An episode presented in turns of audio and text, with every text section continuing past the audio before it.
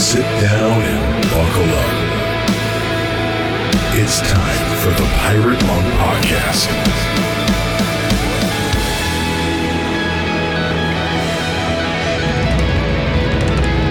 Welcome to the Pirate Monk Podcast. All right, here we are live at Eva, Tennessee. Today we've got a bunch of awesome guys. We have a new co-host. Nate Larkin has gone off to the hotel. Well, see, that sounds weird. Feels like it needs a story now. I, I got, I got nothing. More will be revealed about that, I guess. So No, Jim legit. sitting in. It, it is legit. Yes, He is loving his bride. that is right. Now that didn't help either with these off to the hotel. All right, I give up with it. Nate's not here. Jim's here. I'm glad you're here. I'm glad I'm here. Good to Jim- be with you all. Jim has been loving us through the word and inspiration this weekend. And we're going to get to the questions of the men in this room. But first, we're going to tell you some stuff that's available in the technology department, starting with a search feature that's called something different than that. That's right. Thanks, Aaron. So, for those in the room, this is a repeat of what we talked about yesterday. Um, I'm Mike. I'm on the IT team. Hi, Mike. Hi, guys. Uh, we have a new feature that's rolling out on the website this week called Find a Brother. When you log into the website, so the website for those that don't know is samsonsociety.com. Log in on the website, and it's under the navigation button that says Member Search. When you go there, you can now locate guys that are in your local area, or if you're traveling somewhere, you can locate guys that are close by wherever you're headed. So it's an awesome opportunity to connect with brothers in your local region, find out who's close to you. If you're new to Samson, it's a great way to get connected. Even if you've been in Samson for lots of years, it's a great way to get connected. We have tons and tons of guys that are in the database that have been there for a long time, may be disconnected from local meetings. So it's a great way to reinvigorate and reinvite them back to meetings. It's also a great way to discover meetings that are happening or listed in your area. So, as I mentioned, Real quick, real quick, before we move on from that thought, we're good. I just other one was buzzy when I was holding it. we can't hear it. Nothing. No. Okay, I'll use this until you start talking. I'll change mics again. Uh, before we move on, those of you in the room that listen to this but haven't done it, pull out your phones. Those of you listening at home or in the car driving, pull out your phones. Not driving, but riding in the car. Whatever. Some of you have more skills and less when you're driving. I understand that. Don't Samson and drive. It's not recommended. All right, so pull it out and just again let walk them through it one step at a time. And if you don't find what he's saying, raise your hand and say, "You're full of crap. It's not here." And then he'll explain how it's your problem. But start by blaming him. Man, I love this. This is so encouraging. Uh, yeah. So, samsonsociety.com, right? www.samsonsociety.com and log in. So, some of you may be saying, first red light, I don't have a login, right? If you're a virtual guy, you should have a login. Your login should be your email address. If you don't remember the password, use the forgot password link. It'll email you a reset. If you're an in person guy, um, if you don't have a login, the easiest way to fix that is to contact your group admin, whoever your group leader is, have him add you into that meeting, and then you'll have a group. Uh, you'll have a login. If you don't know who your group admin is, or you don't have a regular in-person meeting that you connect with, a find a meeting, but b email support at samsonhouse.org, and we'll take care of it for you, and we'll get you a login. All right. Oh, It's wait. what? Support Or at. support at Samson Society. I think they both work, but samsonsociety.com. Yep. All right. Is it working for everybody looking at your phones right now?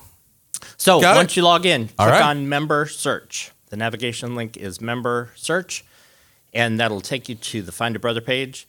And it asks for the city. So city could be anywhere. Could be where you live, could be where you're traveling, and then the distance, how like radius. And this works in North America. Sorry, international guys. We will add international at some point down the road, but works in North America for now.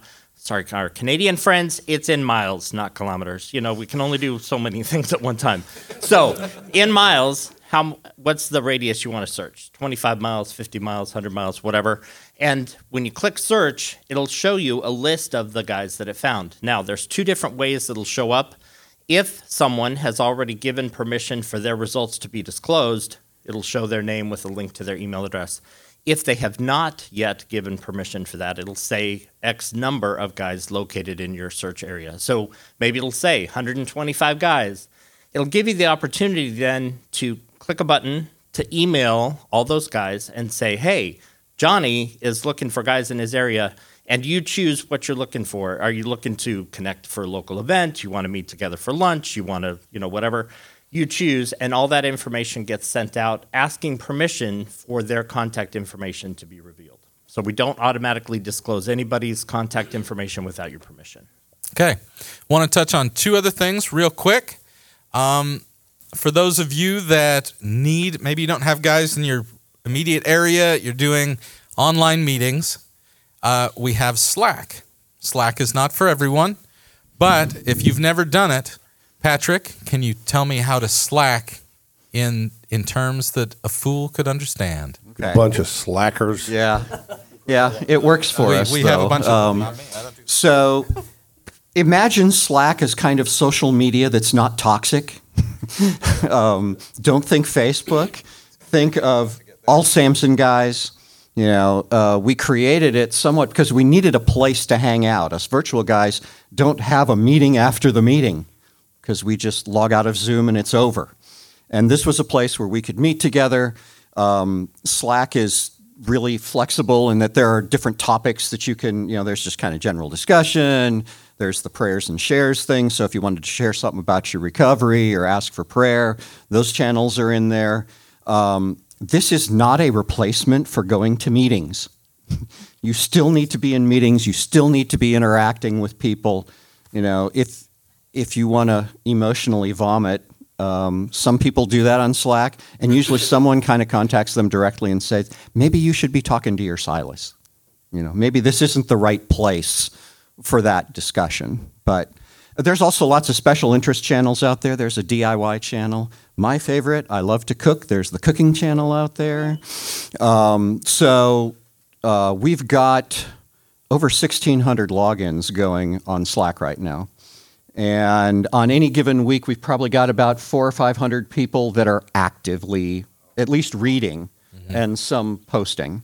So, um, so how do you get there and sign up and log in? okay.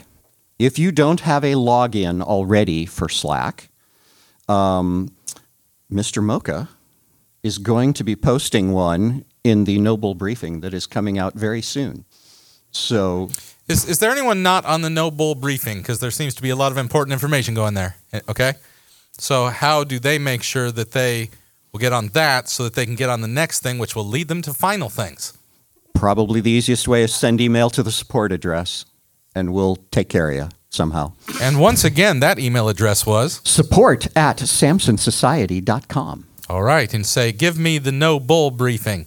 And then everything else will be linked there. So they'll go to Slack, Yep. make a login. Right. You'll create your login. Uh, there's a Slack app for Android and iPhone and Windows, and you can also get there uh, with a web browser. So it's pretty ubiquitous. It's easy to get to. Um, and once you're in, there's a standard set of channels that ev- we give to everybody. And then you can add other channels. So there's a whole big long list of stuff that you can add. You just go to the left down towards the bottom, click on the thing where it says add a channel, and then you'll Okay. get the list. Um, also, there are some that are private channels that are unlisted. Um, you know, and one of the things that we publish in the general channel is kind of like, hey, here's an example of the stuff that's out there. So there are some private channels, and if that applies to you, you can contact um, the support address or or Sean. Ask Sean, um, and he can hook you up with the guy uh, that can get you into some of those private channels. I think there's a private channel for clergymen, I believe. Okay. Um, so by you know, private things like channel, it's not that there are secret and salacious things on those uh, channels, but rather they're specific to certain needs that these folks that this Right. might apply. Right. You can join that. You you ask to be added. Has to be added. But you know that it is a private place to discuss certain things that you might not want just in a general room. Yep. So, okay, any questions about Slack? How to get there, what to do when you get there? Awesome. Final question that was brought up for those that have never done an online meeting, what is the process by which you go? Because you have to go to a newcomers meeting, but to do that, you have to have an account. So walk. You don't walk us through the process. So and by the way, if you've already done this, but you need to explain it to someone else, here are the authorized words that you can explain to somebody else. wow. If you're using other words, copyright infringement. No, I'm just kidding. Yeah, so anybody can join a newcomer meeting. Um, if you know of a guy that needs to jump in and is interested in Samson, send him to the main website. So again, samsonsociety.com. Right on the very front page, scroll down, you can find a list of the upcoming newcomer meetings. They happen every day of the week at different times. Um, if he if those five or six that are listed on the front page aren't enough, he can click the red find a meeting button and it'll take him to the full calendar of the next two or three months. So there's lots and lots of options. All he has to do is click on send me an invitation or send an invite, whatever that says. It will email him the link to join the meeting. So you can join in to that newcomer meeting. Like I said, they happen every day of the week. Um, once he attends that newcomer meeting, then we will send him an email that he can sign up for the website, join Slack, get enrolled, and all of that. Once he actually is enrolled, then the newcomer or the regular meeting schedule is published um, primarily in Slack. So it's in the Samson Meeting Info channel. That's one of the channels Patrick was talking about for Slack. Every day we post links to all the meetings. So there could be anywhere from four to 10 or more meetings in a day.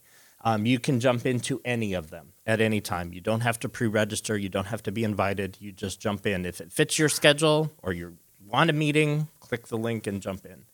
Um, they're open to anybody, well, any Samson people. Um, so that's one way to do it. Another way to do it is to log in on the website. We also publish links to all the meetings once you have website access. Um, you can jump into any meeting that way. And there's finally also a Google Calendar. The link to the Google Calendar is in Slack, so you can see all the meetings that are coming up every day for the next full week. thank you guys. All right. All right, it's one of my favorite things of the weekend, just hearing what's on your mind and questions you have.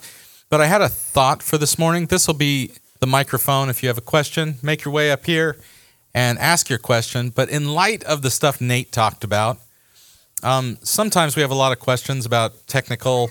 We're running a meeting and this person keeps doing crosstalk. What do we do? Can we keep this morning's questions to heart things and not technical things? And they can be questions uh, from your life or relationships. They can be questions about us. Uh, for some of you, Especially about you. You've been very candid. which I thought was your turn, but uh, okay. Uh, for those of you that listen to the podcast this year, uh, my marriage of 25 years ended with the woman that I dated since high school, the only girl I ever dated. So you might be going through stuff and have questions about what the process has been for me. Feel free to ask whatever personal questions. If I feel it's uh, not appropriate for me to answer because it's telling someone other someone else's story, I'll let you know. Um, but feel free to ask it. So let's just keep it heart level.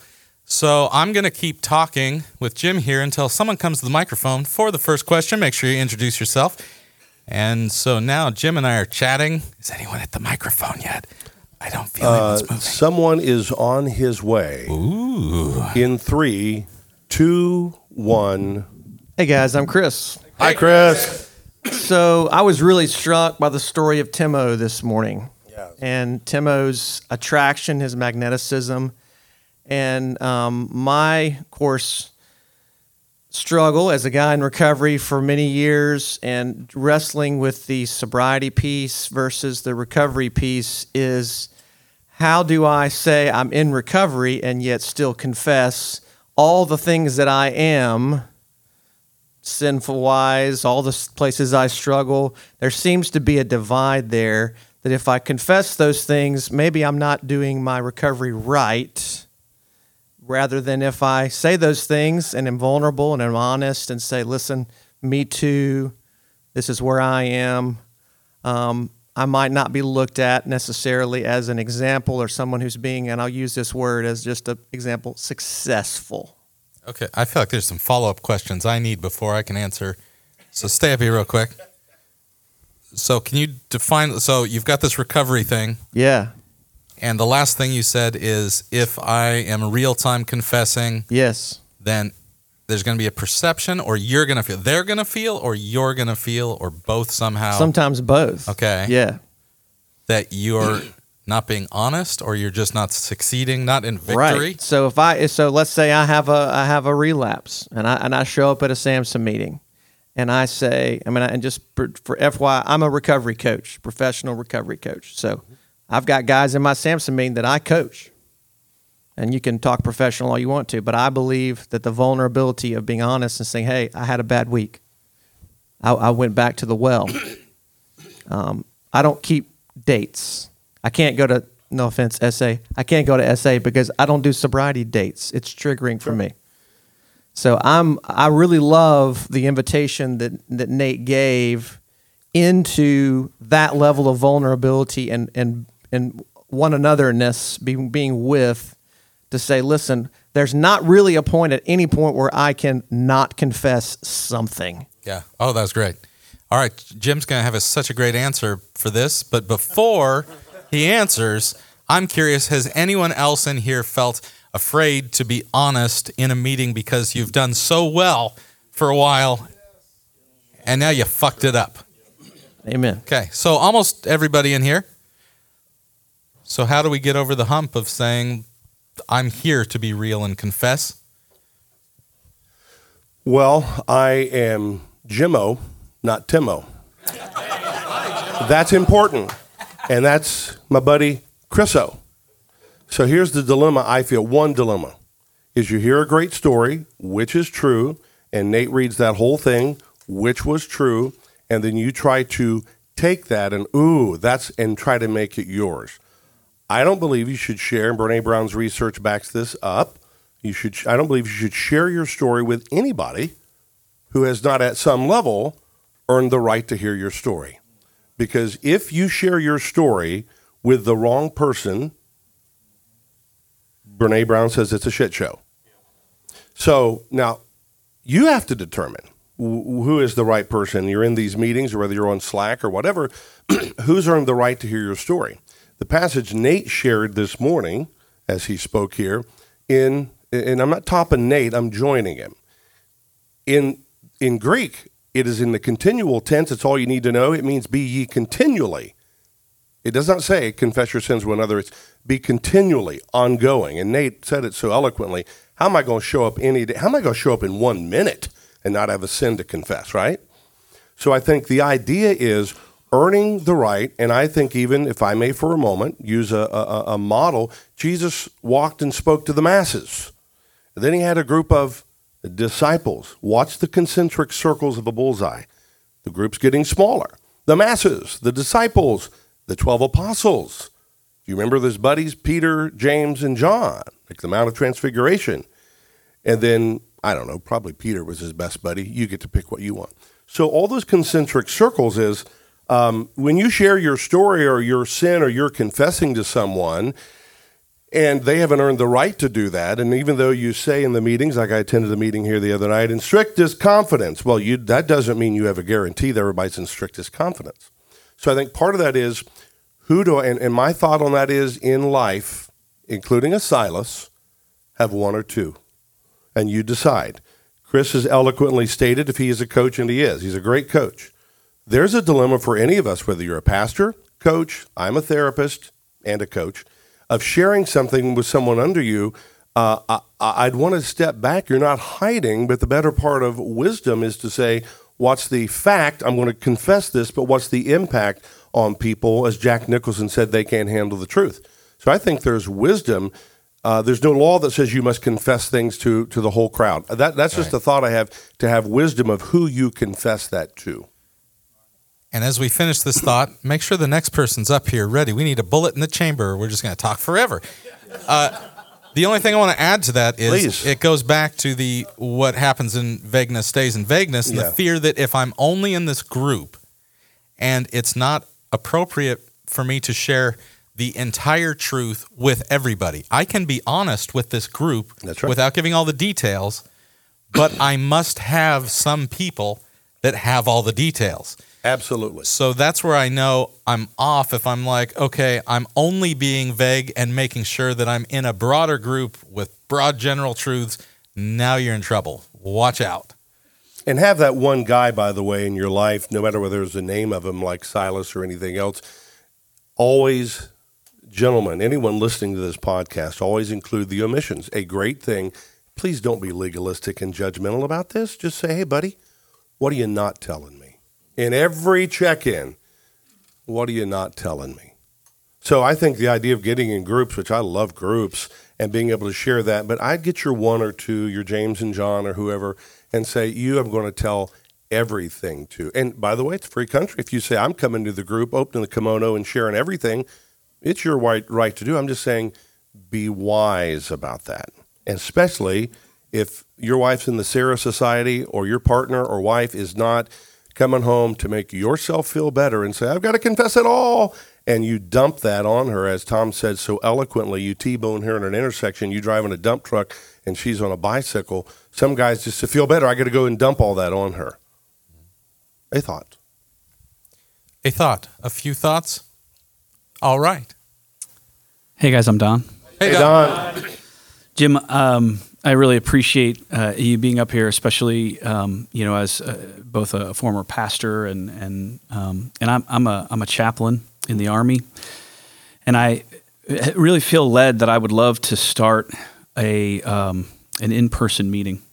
Um, a, a couple of years ago on the podcast, Nate talked about the devil's bargain that a pastor uh, is given because um, we are put on a pedestal. Uh, this is a place where I I can um, I can be a man, and uh, but I I'm not really sure how to navigate um, starting uh, starting a, a, an in-person meeting um, at my installation. Um, I would love it if I had another brother who could start it and I could just show up. Um, but I feel a real need to do that, a real calling to do that.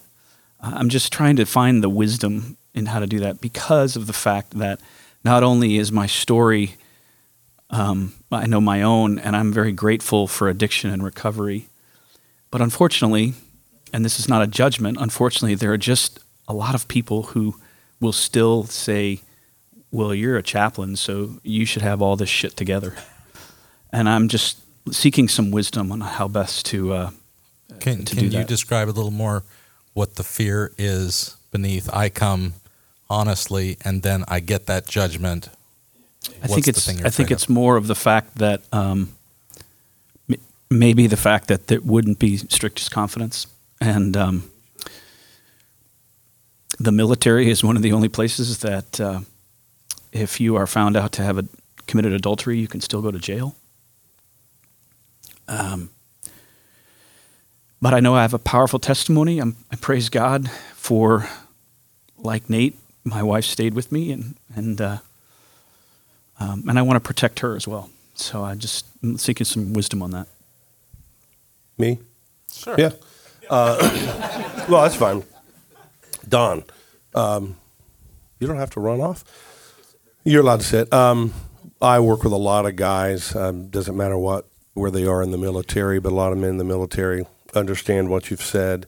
And I work with a lot of pastors, and it's professional suicide if it leaks out. Sometimes even if it was, yay, you know, three years ago I did X, Y, and Z. Now, Jim Cress is not the king of the hill. He's not running the show up here. I'm just telling. If I'm going to be on a microphone, I get to tell my truth. Doesn't mean it's the truth, right? I think again back to where we were a moment ago is wisdom of what you share. And I never assume in the therapy office or when I've led groups and workshops of men for years that it's in the strictest of confidence. We're wired for gossip. We're wired to do triangulation and say, "Hey, don't tell anything about Jim or Jeff or whoever or, or Don. You Don't don't tell anybody this." But so I think there is great wisdom in what I call the pebble in the pond. That's the pebble goes out. We're sitting in this beautiful scene back here with this lake behind us. The pebble goes down. You disclose it in a meeting. You have no control over the ripples that go on after that. And so I think you have to decide in the better part of wisdom. But here's the thing: you always better have one or two that you can sit down with and you say, they're my Aaron and my Hur, they're my Silas, whatever, and you say, I really trust them. That's still confession. Sometimes that I'll speak a little more teeny tiny professional for a moment. Okay. Um, and when you and I talked yesterday just about life and stuff, just buddies talking, uh, just your heart and my heart, like just want to be real, just want to be authentic. But there's a sense that when you're in a position of leadership, I just encourage you that it's a different level because you can say something and some people can't handle the truth. Do with that what you want. I'm just saying the better part of wisdom, once you share it, you can never unshare it.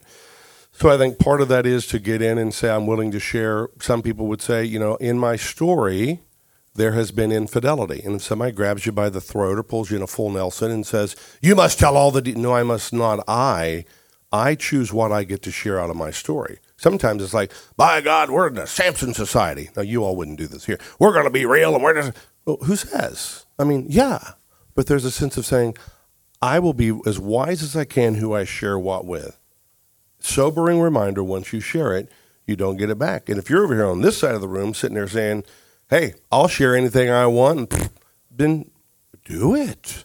But if Don says, hmm, I want to be wise about, but but always have one or two you can share the whole enchilada with. Does that make sense? Yeah, it, it's tough. The more you lead, Chris talking about coaching, when you're leading a group of men, and if something comes up and you struggle, I would pause and, and, and be vulnerable, but mind yourself of the impact that some of those guys will screw that. He's had two years of sobriety and down he went, I quit. There's just a mindfulness about it, in my opinion. There's a big difference between in- honesty and vulnerability that we get confused about. And I think you can be super honest, which is like a window. You can look in. You can't touch it, but you can see the stuff. if I'm only honest, then I'm still lying because I can hide stuff behind the window dressing. So I can be with a group of people and feel like I was really honest.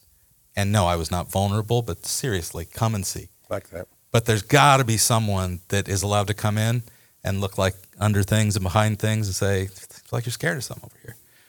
But I think the answer is very similar to the last question, right? Yeah. That we mm-hmm. just have to be wise about do I know you? Do I trust you? And and am I developing the habit of just getting excited by letting you letting everybody in Yeah. without wisdom? That's Yeah. that becomes an unhealthy thing. All right. Hey, I'm Sam. Hey, Sam. Um, you had mentioned about your marriage, and I'm sorry, that sucks. Um, Thank you. uh, it may be in a month that I'm in that same position, and I guess the question I have is thinking of, you know, wanting after the fact to try to repair things, reconciliation afterwards or, or remarriage. Is that healthy or unhealthy for me to be thinking that way? And is that destructive to my recovery? Or is it okay to be thinking that way? Can you clarify? Do you mean reconciliation with her? yes, Possibly remarriage yes, reconciliation, possible remarriage. You know, just having that hope is that a is that a good thing for me to hold on to, or is that is that keeping me from other good things that I should be working on in my recovery? I'm I'm going to start by saying one thing that I've learned. 'cause It's been amazing to be initiated into the divorced man club. I actually didn't realize what hmm. what intimacy there would be with people and amazing conversations. I'm super grateful for, and that was after counseling people for decades, thinking like I'm so and I get this. I've sat there with people for hundreds of hours. Um, I didn't know anything. It was amazing. And what I have found first is how shocked I am by the different experiences based on all the different factors that went into that relationship and the love and then the brokenness that led to that decision. So, my first thought when you ask that question is I don't know. because, man, I know some guys that keep pursuing that and it becomes an obsession in a way that even if they did reconcile, it'd be the most unhealthy reconciliation ever. So, yeah, they need to stop and they need to focus on these things. And then there's other guys that can do that with a, a kind of quiet grace and appropriateness that if that is healing because sometimes healing happens when two people are apart. In fact, the healing is not going to happen if they're together. So healing can happen in that way. But I, I think it is very specific to what's gone on and what's going into this, which is a really crappy answer. It answers nothing for you, but what do you want to add to that? I, for uh, no kidding. I thought that's a thought that was a brilliant answer. Not just because of where you are, your red dot, you know, that says "I am here," but just the wisdom behind what you've said, and I affirm you in that. Uh, Scott Peck said uh, he wrote a great book called "And Others: The Road Less travel That mental health, what we want to be, that version. I want to be kind of as good as I can be mentally and spiritually. But mental health is what? It's a commitment to reality at all cost. As soon as I say it's a commitment to reality, everybody tunes out at all costs. So the idea of Carnes found in his research, here's why, and you don't have to like Patrick Carnes, okay? You can like him. Are you leaving? You're I, I'll Okay. project to the back row. He found, and I think this is crucial in all the research, two reasons why guys don't get better, stay sober, not perfect, whatever, in sex addiction, porn recovery, whatever you want to call yours, is the failure to grieve the loss of the addiction. Your favorite ice cream's no longer in the freezer, and you got to know it. Because all you got to do is say, you know, I could knock one out every now and then. I could, I could act out. Failure to grieve the loss of the addiction. Second, failure to grieve, ready, the losses of the addiction. That's why if you ask me, sum up what you do in counseling more than anything else, I know the answer. Grief work. Helping people. If you don't grieve, the pain won't leave, says your old buddy Jimbo. So that idea. So that's one. Mental health is a commitment to reality at all costs, and doing the grief work of saying some guys I've worked they've never even counted up the losses, and it cost me this, it cost me a job, cost me this, whatever else, and whatever else that might be, maybe cost me the marriage. So that's one thought. The great uh, theologian and philosopher uh, that some of you have read or heard of, uh, the great theologian and philosopher Jim Carrey, was in an epic narrative once that some of you know of called Dumb and Dumber and he's talking with the girl Lauren Hutton in that, and she says, "I know you want to date me and all that. You all know where I'm going, right? The chances of you getting a date with me are one in a million. Together, quartet, choir. What did he say next? So you're saying there is a chance." Why I say that's important is I've seen many men. I have three G's I use. You can decide if it works. On this side, don't grovel in front of your wife. Please, I'll just do anything. The other G on the other extreme is don't grandstand. I'm in recovery with or without you. Don't grovel, don't grandstand. Top of the third G is but be grounded. All together ready? Heal the boy and the the man will appear. And so to stand up there, remembering Blaise Pascal the philosopher who said all, yours too, mine too, all of our problems as men stem from the inability to sit alone with yourself quietly in a room. Find out if it's your wife divorcing you, is hitting any abandonment issue from childhood. Remember, if it's hysterical, it's historical. Just just think about it, whether you're with a therapist or not. And I believe, just in conclusion, is, and this is going to sound really weird to some people, language I use, I want to see a man like you have the law of attraction, not the law of promotion which is I'm going to say, hey, babe, see what I'm doing in recovery?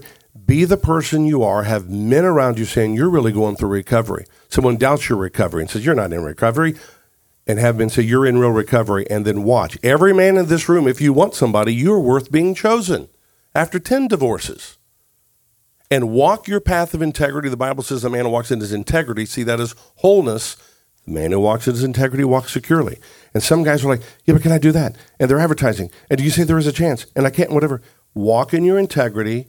See if she'll have a conversation. See if she might go to therapy, whatever else. And when someone shows you who they are, believe them. She may say, I'm done. I'm moving on.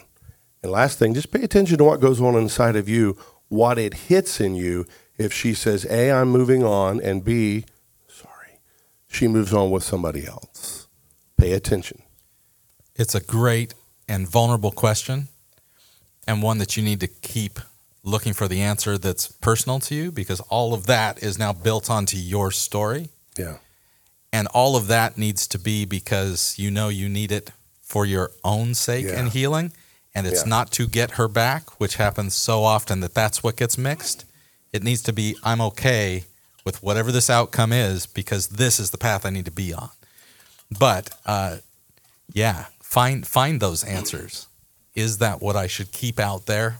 But it can't be the goal that I'm moving for. Something else inside of you that's much deeper and drawing you closer to your daddy. And at least for a moment, no kidding here, for one moment, put down the love dare buck. And I, I said, for a moment, because the guys coming in, we're hunter gatherers. I don't care where you are on the spectrum of anything in here, guys. We're hunter gatherers, and I want to win her back. That's bad counseling. That's bad book. That's whatever you decide. Well, well shit. You know, field dresser as a deer and mount her up above the fireplace. No, I'm trying to win her back. If you want to field dress her as a deer and mount her above the fireplace, we we're going to talk about different Well, therapy. that's a whole next level fetish. therapy. But really, guys will say, "What can I do to win her back?" This isn't a game. Look and walk in your integrity with men around you in recovery, and as my buddy Justin says, there's guys in Samson sometimes and others who don't do therapy. Decide, work out your story, do that, do your work, and see if she picks you. You know that's. And, and last thing, I just redundant. Pay attention to what age you feel when you're around her. I have an insecure attachment. You ever heard about attachment theory? It's really important. Google what you're attached, and mine has been insecure. I'm, I'm the most insecure man at this Samson retreat. You might as well know it. I got you all beat.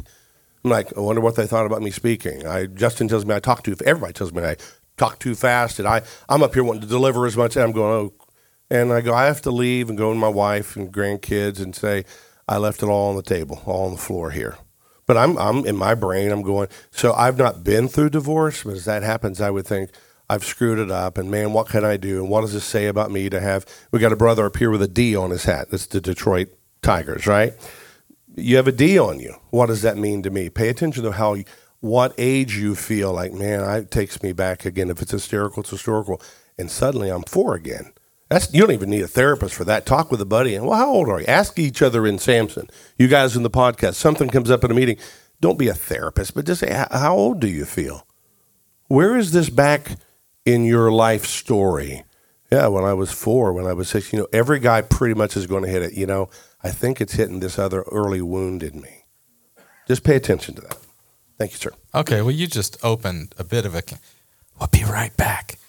Uh, okay, so they ask, How old do you feel? And Yeah. I say, 11. You're like, Okay, thanks for letting me know. So who's next? What do they say after that? What do they do with that they information? immediately schedule sessions with KK Ray and her team to go do neurofeedback. No, really, because here's the thing: it's only the therapist, it's only the experts that that can do any work. I'm a, I'm a therapist, I get that, but no, I'm sitting. I could name guys in this group that I know. I'm going, and I already know they're already doing it. You know, Chris comes up; he's a coach. You know, right? So to sit there and say, you're not playing therapist, you're not Dr. Phil or something, but to say, hey, how old do you feel? You know, you you're equipped, men, to go do that work. How old do you feel? Eleven. Now, you if you didn't sit in like I did twice with KK Ray yesterday, it's like, okay, where are you? Just say, well, where are you in your story? What happened at, age eleven? Somebody died and made some rule that only therapists get to do the deep doo doo work. Crap. Most people aren't even going to therapists. So just say, uh, what, what you mind saying? And then Jimbo's going to tell you this. Some of you have heard this four million years from me. Explore the fact this happened to you. And everybody stops. Well, I know your story. You don't know crap. Impact, fact, impact, fact, impact. And say, can you just share a thought, buddy? What, what do you think that did to you when you were 11? I don't know. At least you're asking the question to go one level deeper. Deeper. You guys know if you don't, take it with you. Proverbs 20, verse 5. That's all you need. You don't need a therapist to do this. The purposes in a man's heart are deep waters. So a man of understanding, Sean, Justin, Gabe, I could go right down the line, comes alongside of you and helps to draw those purposes out. We have a church full of snorkelers and nobody's scuba diving. Be scuba divers and say, we're going to go down deep. You don't need a friggin' degree for that. And say, t- remember the three words I gave you the other day? Tell me more. Rick, i- i- is there more? No, you're already off on your story. Is there more? And he'll hit a spot and go, I don't want to share anymore. Good.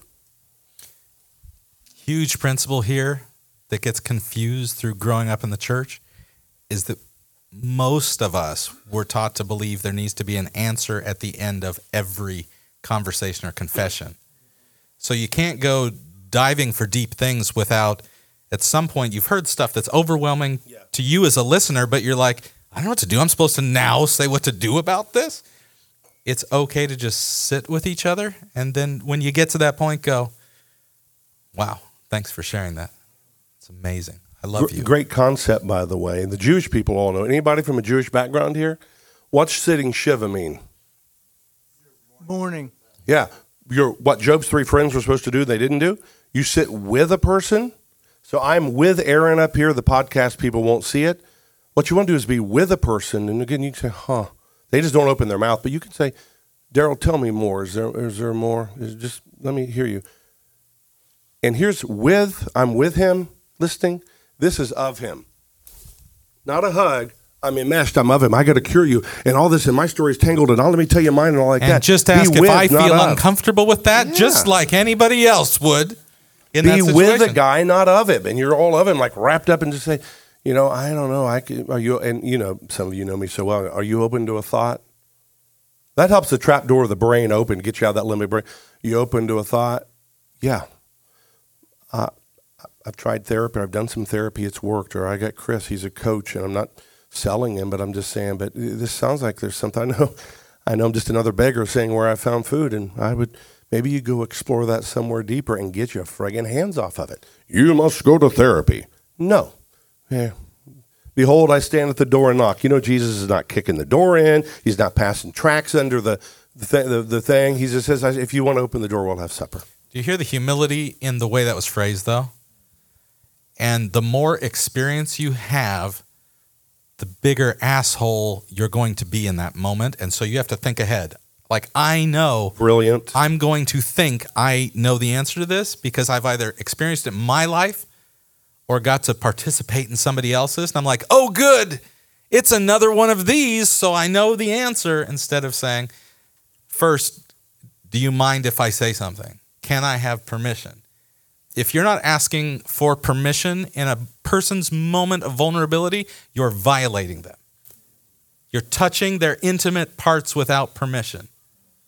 I'm glad you're so not vague and specific to say touching their intimate part. We're so afraid of the truth. And a person feels violated. Now, this can I ask you a personal question? Please. I know you'll take it. I'll confess and then ask you. So when we an open mic, and me who've done 35 years of broadcasting and all kinds of questions and all that, when that mic gets set up and you say Nate's gone, which fine, you and I on the podcast, which we've done before mm-hmm. with Nate, I have a level of anxiety, ambient anxiety that says I have no idea what's coming out of that mic, and I'm on the spot, and this is being recorded. Do you have any of that? Or you like? It's fine if you don't, but I'm like, I don't know what's coming. I feel deep excitement and joy. Yeah. But I feel bad saying that now. I will book an appointment with you. I'm going to book. IW. you. Are the world's greatest coach, pastor, all that. Here's why that's important for me. Sometimes, and let me just ask quickly, guys in the podcast, raise your hand too. But did you ever have somebody ask you a question, and you got to be honest and look backwards, and have, oh crap, I friggin' don't know the answer, and you feel the pull on you, like it's pulling you, like I better say something. And why is it? I went to this, and they think of that, and I'm the Samson, I'm a leader, and think, oh crap. Did you? Anybody ever had that moment? See, in that moment, be careful. Oh Lord, how I failed in this. Be careful about you open the mouth and just start bullshitting. Hmm. And what is Is you get to do what I call the holy huh, huh. And here's three things. However many words are in this to change your life. Let me think about that for a moment. You don't want, want don't want dead air on a podcast, but the idea of saying, "Huh," because you really don't know, and it's triggering you somewhere in your own story. But you feel like I'm a I'm the leader of the Samson meeting. I got to have an answer, or we're talking over coffee. No, you don't. You go and you know, great uh, Snoopy. You remember Snoopy? I have the cartoon saved. He was writing a book, and Woodstock came up to him, the little bird, and said, and Snoopy said this. He said, Snoopy said, I'm writing a book on theology. And Woodstock said, Well, what's the title? And Snoopy said, Right now the title is What If I'm Wrong? But you got to know your theology and everything else. You can't be wrong. So you could sit there and say, I don't know, man. Here's a thought I have. Are you open to a thought? But the idea, there's a time you you're just going to be BSing because you don't know how to respond to say, I really don't know. So first, you ask permission before touching vulnerable, Yeah. intimate parts. Second, admit that you might have seen this work in the past. It might have worked with you, Brilliant. and it might not apply to this person. And so it's always, I don't know. Here's here's what I'm thinking. Check it I know, out. and and then at the end, by the way, you want to take but out of your vocabulary. Everything before the but is BS. The brain's wired when you say this is true, but just say and, elongate. And I don't know, and I do know this much. I've got my own story, and I am with you. Is there more you'd like to tell me? Invite. You don't have to stop with that. And um, I know I'm with you. Is there is there more you'd like to share around that? you can never ask too much permission or make too many invitations, and it's all built on your own curiosity. I'm curious about this person. I'm not trying to fix this person because I don't know enough to be able to fix them. And back to Nehemiah that I shared here at the retreat in chapter two, that second question. You notice, and I mean, I look, you look sad over there, bud. I can see your eyes. But that question of what do you want? What do you want, you idiot? No, it's huh. Do the holy huh, huh. I hear you and all that. What, what do you want from me? Is you, do you want me just to listen to you, to hold space for you? Do you want a thought I have? It's not your job to carry their water. What do you What do you want as you share this with me? Because everybody wants something. Mm-hmm. And those of you that grew up in the late 80s, early 90s know the song. You do the huh. You do the holy huh. You do the huh. You do the That was never in my Baptist holy church. huh. I'll, I'll get that recording later. Okay. All right. All right. Hey guys, Mike here. Mike, what up, dog? Hey, listen. Come, um, come closer to the mic, Mike. I ask this question a lot to other folks in um, the Call to Conquer series. They always talk about if you're going to solve this problem, you got to address your traumas. Um, I have a problem. I, I the woman um, with the holy or the brain mapping described it. The fellow was given uh, how to tell your story, give his definition of a trauma, something that exceeds your you can't forget and stuff. And I'm kind of a I won't say lackadaisical, but I don't don't get excited too much about things because I've been in a lot of stressful situations, and the first thing I do is take my own pulse and take a deep breath and then go at it. Um, I don't know any of my traumas. Have you been in the military, Mike? Yeah, a little bit. Name one trauma, like a little bit. Come a little closer to the mic. I'm not worried. I just we want to hear you, buddy. A little bit in the military or a lot? Did you see a lot in a little bit of time? Yeah, I saw about twenty. I heard enough of your story, but it's not my job to out it. Yeah. Name one trauma that anybody in this room would say, dude, that's a trauma. Trauma just means wound. If you got a belly button, you got trauma. Everybody does. What's one trauma you went through? Only if you're willing to share in the military. Mm, you want an outrageous one? The more outrageous, the better. I mean, this may be outrageous to you. I just want to know one. Remember what KK? Did you hear KK? Yeah, I couldn't Remember what she said? Vic- you couldn't. That's all right, buddy. She said the vicarious trauma. What's that? Vicarious trauma means you're going through some area in Baghdad or Afghanistan or whatever, and these guys, like many I've worked with, got blown up and picking up body parts and everything else. They got out alive with survivor guilt and all that. Yeah, but the trauma of what they had to do. So I don't care if it's a big whopper or not. Name one military trauma only if you're willing to. A guy having an AD while I'm getting on the plane to leave the island. And the that's fact. Just think for a moment. We're not going to go into a counseling session, not the venue Mm-hmm. for it, nor are you asking. What was the impact on you when that happened? Scared the crap out of me because I was eight foot about uh, getting on a freedom bird. Yeah. So that is a legit, most people would go, wow, trauma, and there may be more. And so inside is, did you ever have any physical trauma, anything happen in your time in the military that harmed Oh, you course. physically? Of course. Yeah. So maybe more than one. So I think even look at that, whether it's a TBI, traumatic brain injury, No, or no, some, no. I get over it. Just keep moving forward, you know. So that works often in the military, and maybe it still works for you now. Has that keep moving forward impacted you in relationships anywhere? Yeah, if you want to get on this train, I'm going to Cleveland. If not, get on out of the way. Yeah. Yeah. So some of that, if that quote works for you, like screw you, or if you're on the train, that's the way it is. I always look at how does it impact you in relationships. I don't need a relationship. I'm just me, and Man on an Island, Simon and Garfunkel, I'm a Rock, I'm an Island. But he would look at how, always look at how does it impact relationships for you. So um, the first thing that happened to Aaron in life and Jimbo and everybody else in this room is you were born into trauma. Believe it or not, it was somewhat safe, unless your mother was on drugs or something seriously, in utero, in the womb.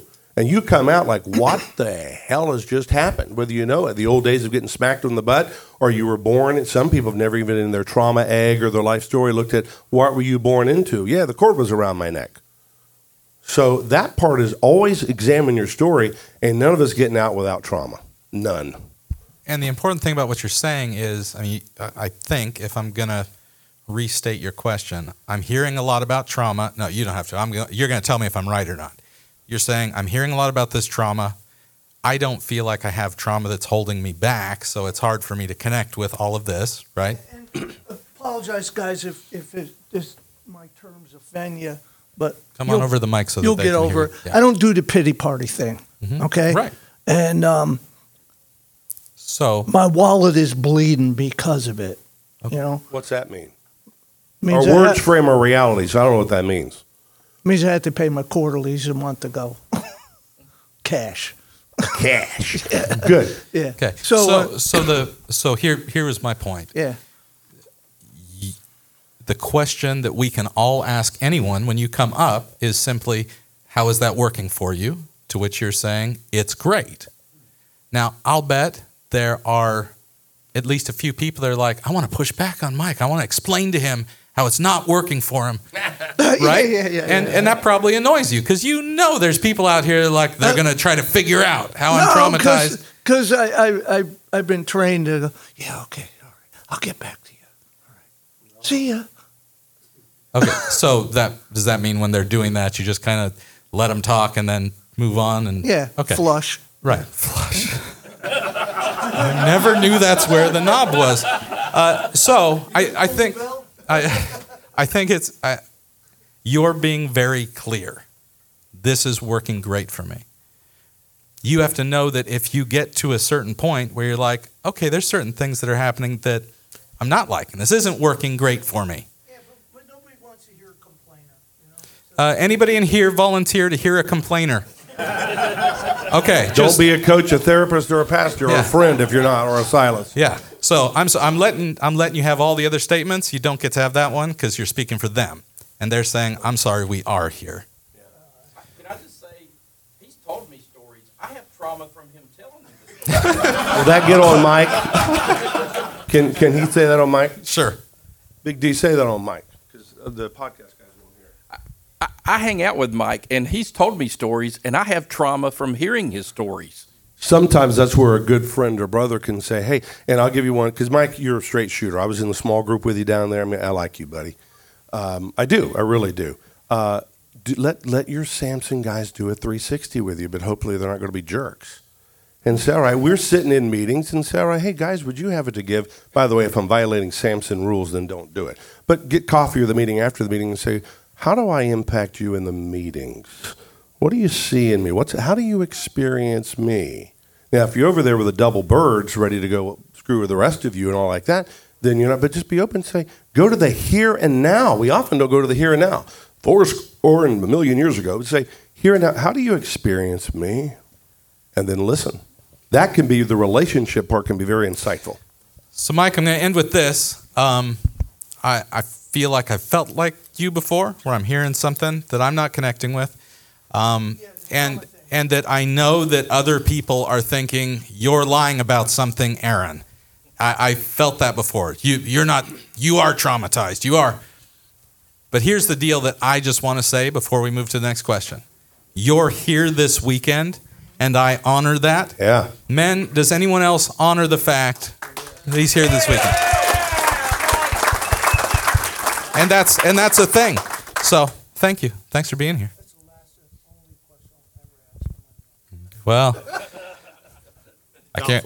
Yeah. And I want to add to that as we have our my buddy coming up to the mic over here, uh, my hub H U B, and it's not corny, Mike, because you don't take corny. I can tell. I hear you, H U. I understand you, and B, I believe you. You came in my office or whatever, I'm going to go. How else can I help? What do you want? I don't know. I'll go, not mine to figure out. I'll sit with you. I mean, what do you want to do? But if you I don't think I have trauma, even though we got Daryl back here going, I experienced that secondary trauma as you told your story, but man, I'm not going to ever work harder on another person's life. Men never work harder on another man than he's working on himself. Wait, I didn't hear that. Can you say that one more time? I thought you said something, but the words didn't. Yeah, never work Thank you. harder on someone else's life, including, by the way, your spouse or partner. Hmm, get in recovery. Never work harder. Well, Mike, he's just there. We're just glad you're here in the meeting and all that. I hear you, believe you. All right, up next, Daryl, it's your turn to share. Just keep. That's why I love doing group therapy and group work, and then see if the guy goes to victim later. Well, yeah, I put that stuff out, and you pick them more, and you don't do this, and I tell stuff, and you had a little bit of that on Mike, Mike, didn't you? Yeah. What was your line you used? Do you remember? What I share stuff, and then yeah, yeah, man, man, they just go on. What did you mean by that? Just real quick, what did you mean by? I thought you meant like nobody's there for you. No, if you've been sued three times, you learn how to survive. I mean, is my buddy going to quit putting out trauma in this room? Jimbo, Jeff. I mean, I've been sued three times. I'm like, shikey. Okay, so, but nobody can get you there. You have to decide. And Aaron asked the best question How's it working for you? Not, you dumbass. How's it working for you? Worked well for me. I actually somehow believe, strangely, it does. Addiction worked well for me. You know, some of us, if we had not had addiction, we'd be dead. We'd have suicided. KK talked about this. It's true. I tell people that all the time. So somehow it's working for you. If that changes, let's talk. All right, two more questions. Here we go. You're up, Connor. Uh, hi, I'm Connor. Hey, Connor. So last night I went to KK Ray's uh, trauma class thing, um, and I learned I might have to separate from a loved one for a while, and I just thought, hey, any advice is good. I need advice on how to handle that. So handle it in what way? The the fear of how you'll feel, or what what way are you looking for advice? The fear of losing my birth father. I was there for it, and you know that, and we talked a little bit out here. So KK had those two things when we are faced with a situation with a real person that we want to defend something and attachment. Attachment just means my birth father, your words, I want to attach. And you're how old? I already know the answer. Would you mind sharing how old you are? Um, I'm 14. 14. And here we are. Isn't that great? Let's clap for him. That's 14 to be here. So, real quick, seriously, so at 14, you're there, and uh, uh, I'll tell you, tell you something that'll change your life for the rest of your life. I'm serious. A boundary without a consequence is a mere suggestion. A boundary without a consequence is a mere suggestion.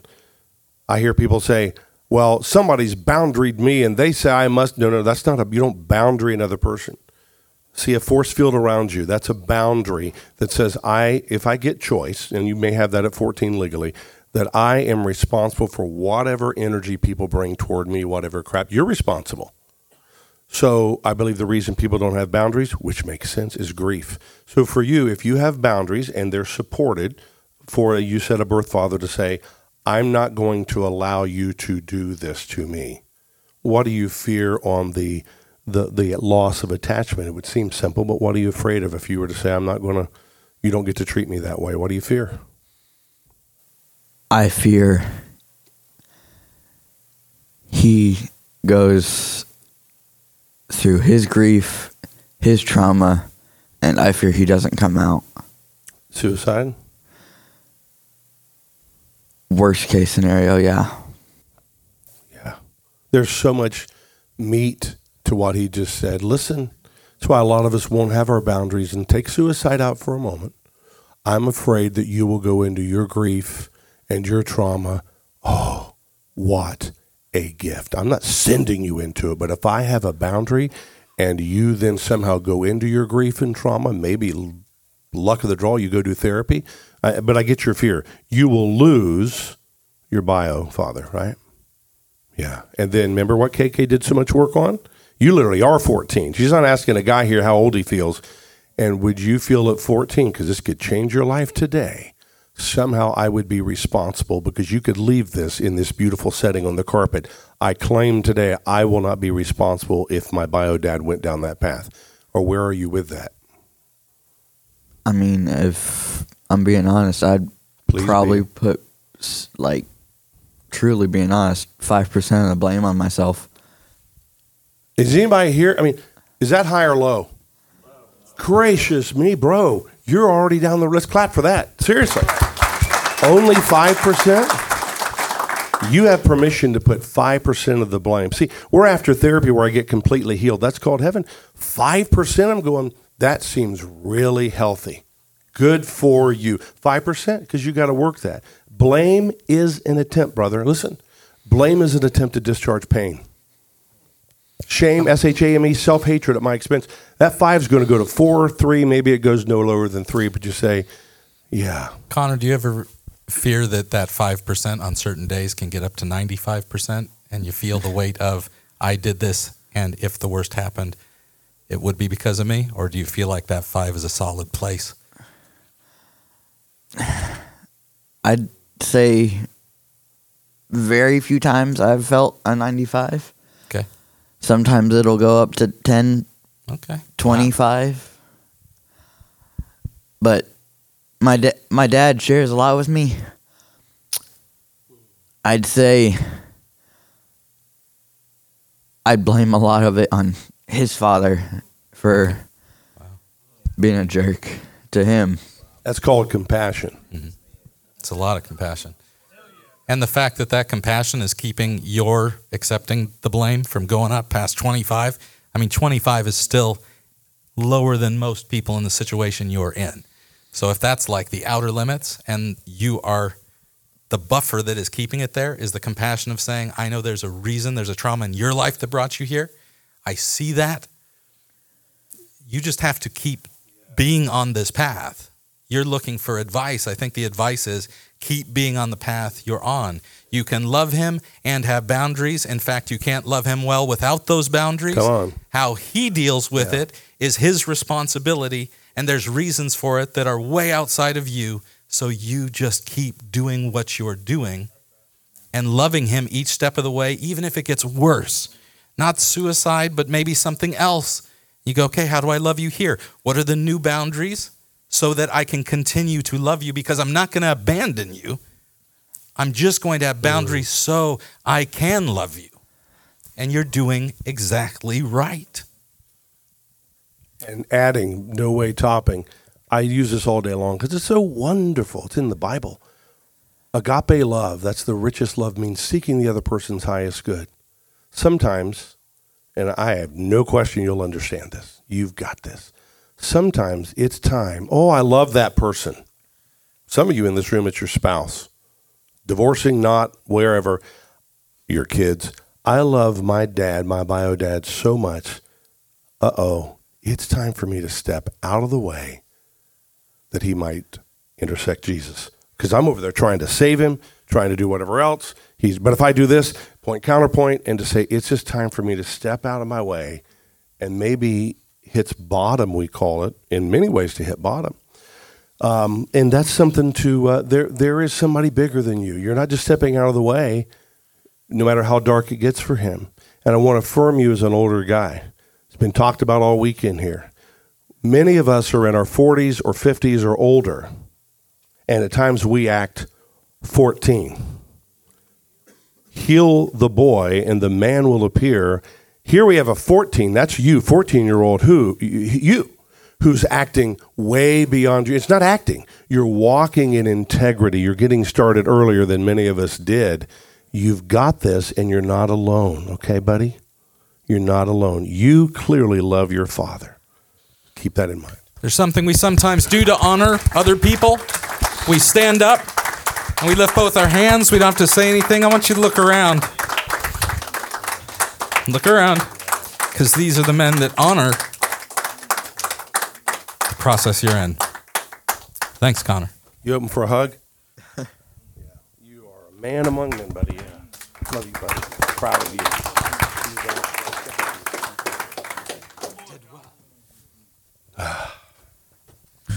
Performance anxiety is real up here. Hey guys, I'm Bud. Bud. Um, five years into recovery, um, at the beginning was a year separated from my wife, reconciled, came back together. Now two years separated again. Um, very toxic relationship. I can identify a lot of having that hope of wanting to reconcile, wanting to make things better. I've spent five years trying to do everything to make everything right, and obviously can't.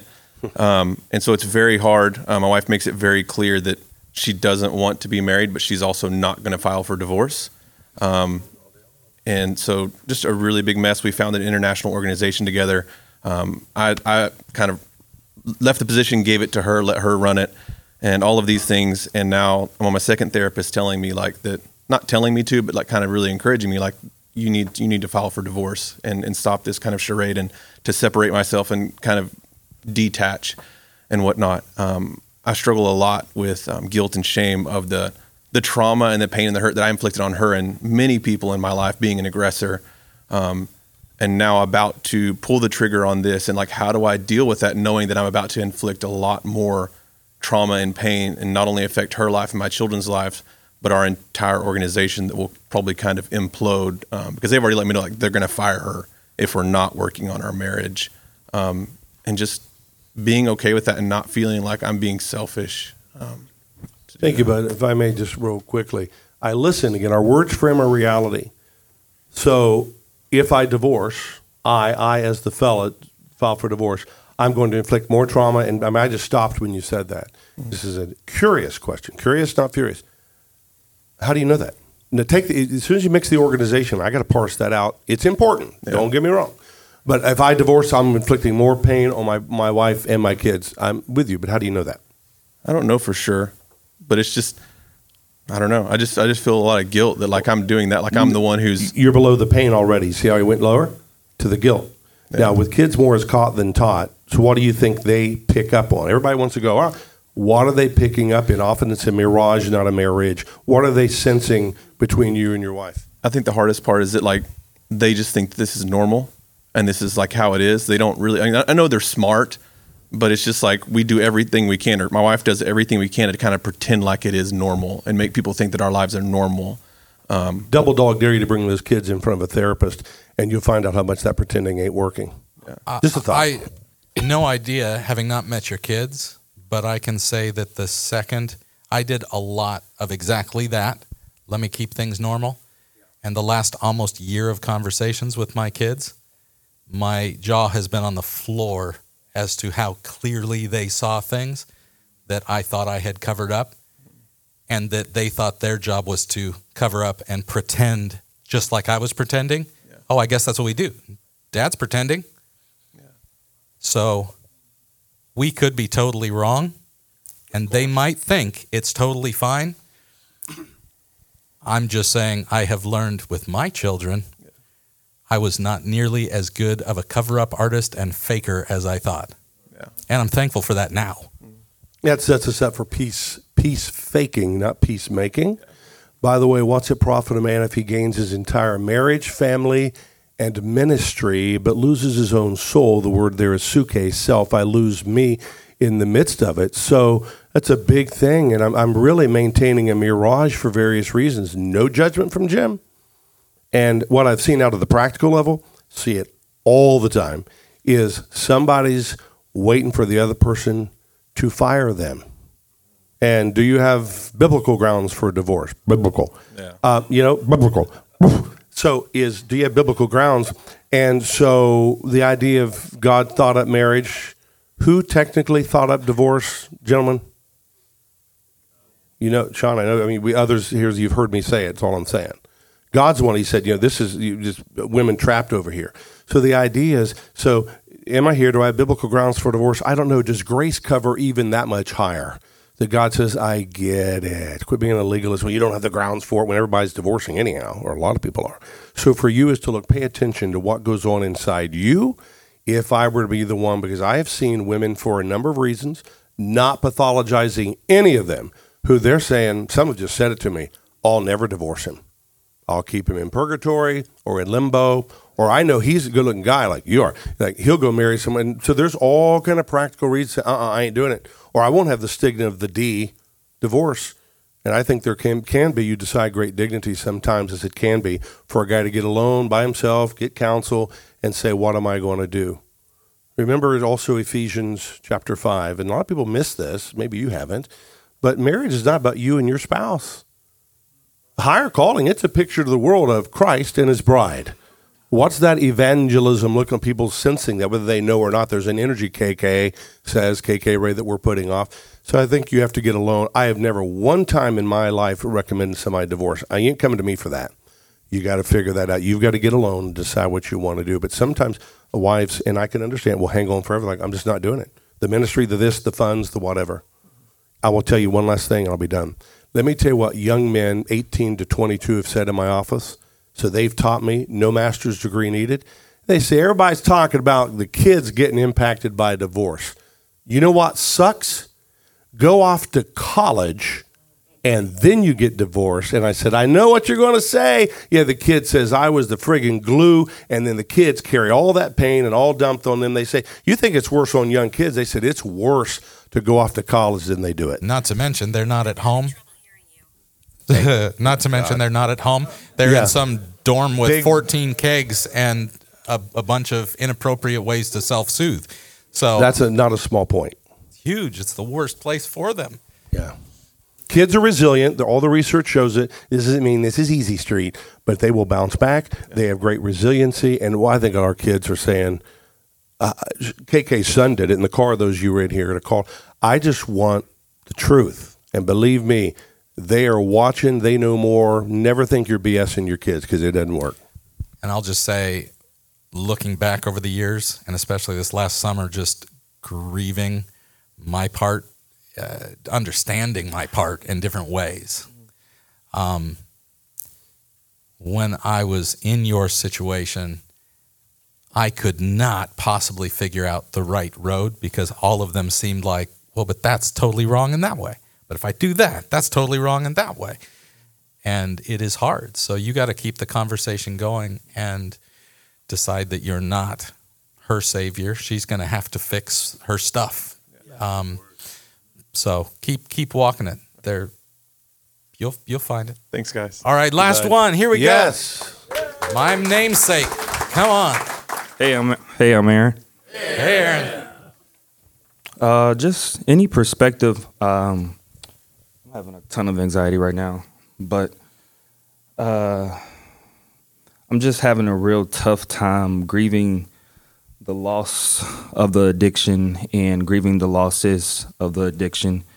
And, you know, I just feel like from the ages of 21 to 25, I just, I kind of just went into a mode of a bunch of uh, self destruction. And my worth got tied into it. My identity as a black man got tied into it. Um, and it's just uh, it, it's tough, you know. Um, I think you know there were I think there were a lot of narratives placed on me as a kid that I don't that just you know just aren't fair, you know, for kids of any age, whether it's a kid or a teenager. Um, and those things have even just like got into my mind, you know. Um, this is this played just a number on my mindset, you know, just how I think of myself. And, you know, I, I keep hearing a lot, and it's making more sense now than it used to, of just like, you know, you have to be running to something. And I feel like I spend a lot of time just stuck in what am I running to? You know, like I don't, what am I running to? And, um, yeah, so just, yeah, that's, that's kind of where I'm at.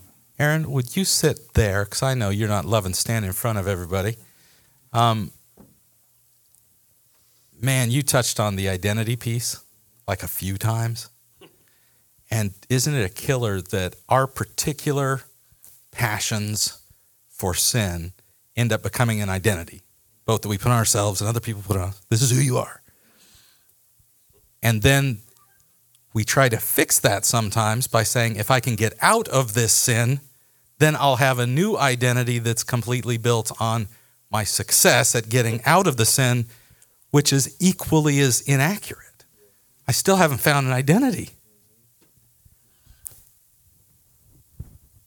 Here's the good news our struggles with sin are absolutely not defining parts of who we are. There is one defining part of who I am. I am completely beloved because Jesus was enough. And every time my flesh is saying, okay, hold on though, you're this kind of sinner, then I need to say, hmm, that feels true. So I believe, and I say this out loud in front of a mirror, when my identity is hit with this sin means I am this, I look in the mirror and say, Jesus, your blood was not enough. You are too pathetic to give me an identity that's bigger than that.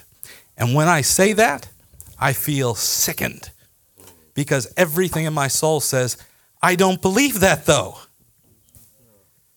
And I say, okay, all right, what is the gospel?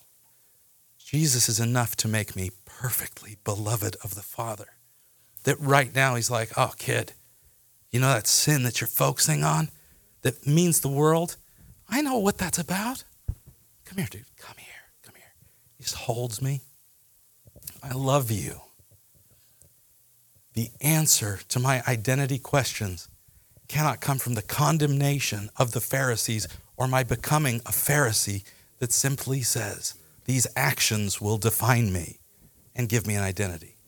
I have an identity that's set and it's apart from myself. That, I love the gospel, by the way. That is something that we all know, and it takes years to reckon before I can say, I reckon myself dead to sin but alive in Christ. That's not there anymore, but I reckon it. It's my full belief, it is my response. You believe what I just said. I already know that. We talked about it. But man, the reckoning is the I need people in my life that aren't just trying to talk about addiction, but they're talking about the gospel. They're saying, Aaron, this is who you are. You say, yeah, but, and whatever came with yeah, but, we say, oh, yeah, I forgot. Jesus was not enough for that butt, right? That was a big butt, wasn't it? Jesus couldn't overcome that. And you say, no, that's ridiculous. You say, okay, then let's get back to it. That feels like a big butt. It breaks my heart. Tell me the gospel again. Tell me the gospel again. And then we can work on the practicals. But oh, how we need to be people who are more passionate about the gospel being the answer than the next book that gives us a little more tool action to stop sinning. Because then it just helps us gain identities as Pharisees. And fuck that. Dude, I love you. From the second I sat down back there, and I felt like, man, I felt like I made you uncomfortable every time I'm around with you. But there, I just, my heart is like, Aaron, come on. And I see that pain of the stuff you've had to carry. Get around people that preach the gospel to you every day because it takes time for it to soak in, hit our soul, and become the reckoning where I'm not trying to be a Christian. I'm not trying to look more Christian. I just am experiencing responses that are built in the person and work of Christ. To be hard, seriously. This isn't a funny moment. Hard to follow up that. I mean, what an ultimate benediction. Aaron, um, so glad you brought this. Me too, in my own ways. I'm with you. You're not. You're definitely not alone. Uh, a lot of things I could say. I'd just like to give you Colossians chapter three. It's really practical. This isn't going to be uh, Bible time. The Puritans, these people, whether you like them or not, in history came along and they called this mortify and vivify. And it's a simple left and a right move. You, I know, play some sports. Which sports? Ran track. Good. See, and I, am I'm like, this is a holy moment for me because our words frame a reality. I want you to run track, but when you're walking the gospel out and all that, walk in the spirit. It's not run except for Hebrews. You're running a race. I want you to walk, change the language. But when I run, I run from this. Stop running, slow down. Even the neurochemistry, I'm running to the next thing. Here's what Colossians 3, Paul said, and the Puritans called it mortify. You know that word from mortician, kill. Kill the deeds of the flesh. But then everybody stops. I'm just, no. He says, but vivify, vivacious, give life to what's alive in you. So I bless you with Colossians 3. A, walk, don't run. It's not passive. Just walk in the Spirit. KK would tell us, as I know, Bilateral stimulation. As you're walking, they, that's all they did through the New Testament. They weren't running, they were walking. Did not our hearts burn within us as we walked? Walk. And as you walk, kill the deeds of the flesh. It means it kind of takes some, you got to kill. You got to stop this. And then wait a minute, because nature abhors a vacuum. You'll grieve through the losses. The neurochemistry of your brain and body will change. It will. Kill the deeds of the flesh, but give life to what's most alive in you. Whatever is most alive in you, go there and say that. This is alive. I choose. Re- There's no day acting out that ever is as good as one day in recovery. Ever. Ever. So the idea of saying, I'm going to kill this stuff here, be in community, and I'm going to give life to what's most alive in you. Psalm 8 says, You, right there, us two, all of us, do you know you are crowned with glory and honor? That's who we are. And so walk in that. And you know, the Japanese call it, at least allegedly, if you fall down, get up. Fall down seven times, get up eight. So it's like, you know, the guy looked in the walls of the monastery, which is kind of a cool place, a monastery, and he said, What do y'all do in there to the monks? And he said, We fall down, we get up. We fall down, I mean, they bow down. They, so if you fall down, just keep keep moving on in what you're doing and choose life. Deuteronomy 30 for every man here. The Father, our dad, our real daddy, he said, I've set before you this day life and death. Why in the heck would you put death before me as a good daddy? I've set before you life or death, two paths, blessing or cursing. And he said, I say to you, if you want to know what daddy says, he says, I say to you, choose life, wait that you and your children may live. So, whatever our fathers have brought down here, how about you and all of us going forward that you and your children may live? To just choose life with where you are. Okay? Thank you for sharing too. Thanks for coming. All right, Aaron. We have reached the end of our show today. Have we? But we would love to hear from you. You can write to us, send in your questions or comments to uh, secret. I never do this part because I can't remember the email address. So look it up. Don't be lazy.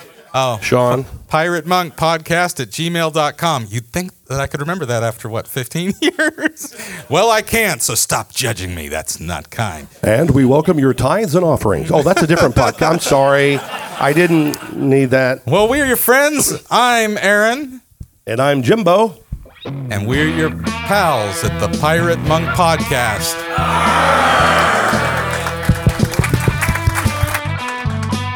The Pirate Monk Podcast is produced by members of the Samson Society. Send your feedback or questions to piratemonkpodcast at gmail.com. Please give us a five star review on iTunes and share the podcast with a friend. For more information, please visit samsonsociety.com.